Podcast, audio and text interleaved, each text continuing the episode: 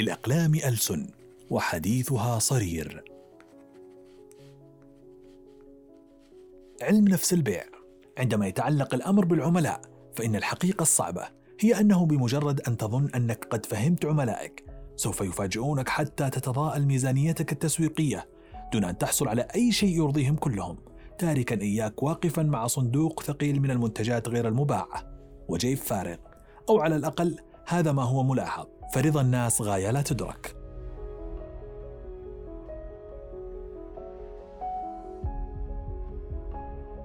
ولا يمكن أن تجد كلمات سحرية تجعل الجميع يرغبون ويرضون بمنتجاتك، لكن هناك نقاط أساسية في ذهن العميل ونفسيته ودوافعه يجب أن تفهمها عند صياغة خططك واستراتيجياتك التسويقية.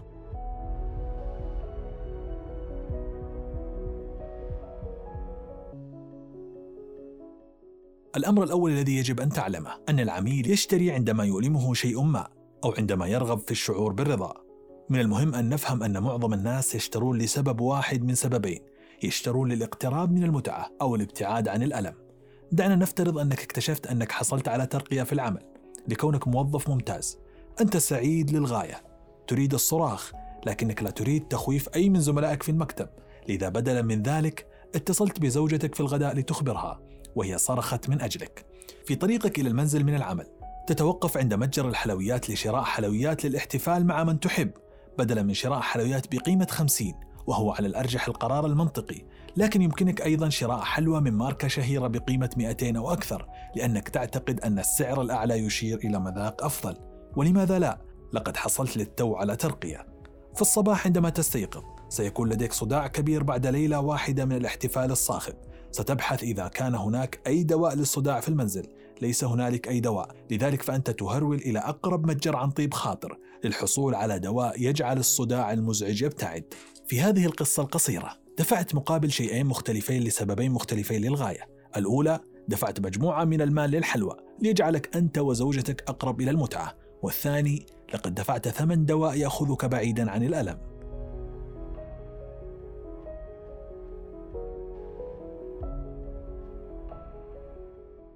الأمر الثاني الذي يجب أن تعلمه هو أن العملاء يتخذون قرارات شراء عاطفية، فالبشر كائنات عاطفية تتخذ قرارات شراء مشحونة عاطفيا، خاصة عندما يقع المنتج أو الخدمة التي يشترونها ضمن فئة المتعة التي ناقشناها قبل قليل.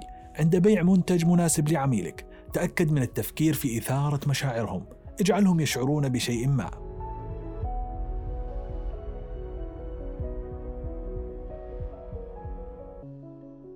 الأمر الثالث الذي يجب أن تعلمه هو أن الكثير من العملاء يحبون أن يبررون للناس مشترياتهم بالمنطق.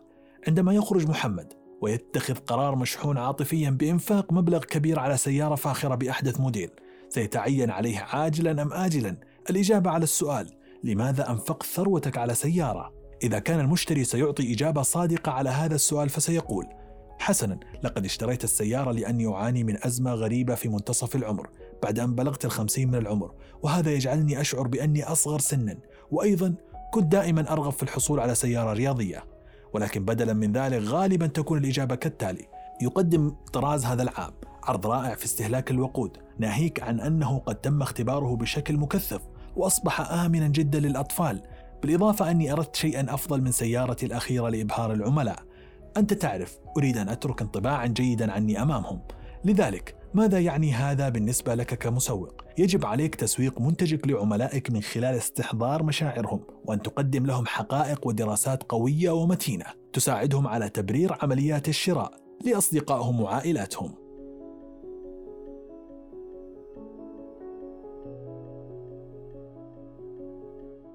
الأمر الرابع الذي يجب أن تعلمه أن العملاء يشترون لأن الآخرين يشترون. كم مرة رأيت زوجاً من الأحذية على أقدام أحد أصدقائك وتم إغراءك بشراء نفس الزوج بلون مختلف طبعاً؟ إذا كنت صادقاً مرة واحدة على الأقل أو مرتين أو ثلاث. هناك سبب لأن تكون المنتجات شائعة على أمازون بسبب استخدام المزيد من الناس لها.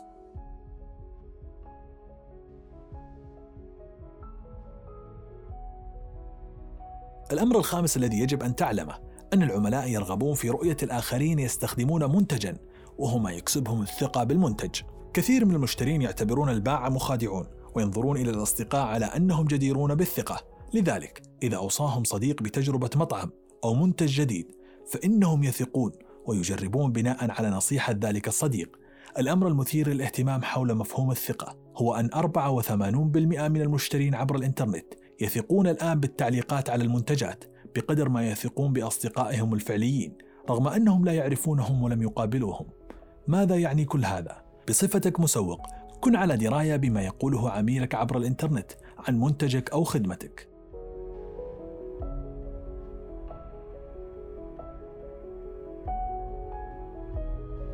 الأمر الأخير الذي يجب أن تعلمه أيضاً أنه لم يعد يكفي فقط بيع شيء يحل المشكلة ويسد الحاجة، بل يجب أن يكون جميلاً قدر المستطاع، فالجمال من أهم الأمور التي تؤثر على سيكولوجية البيع.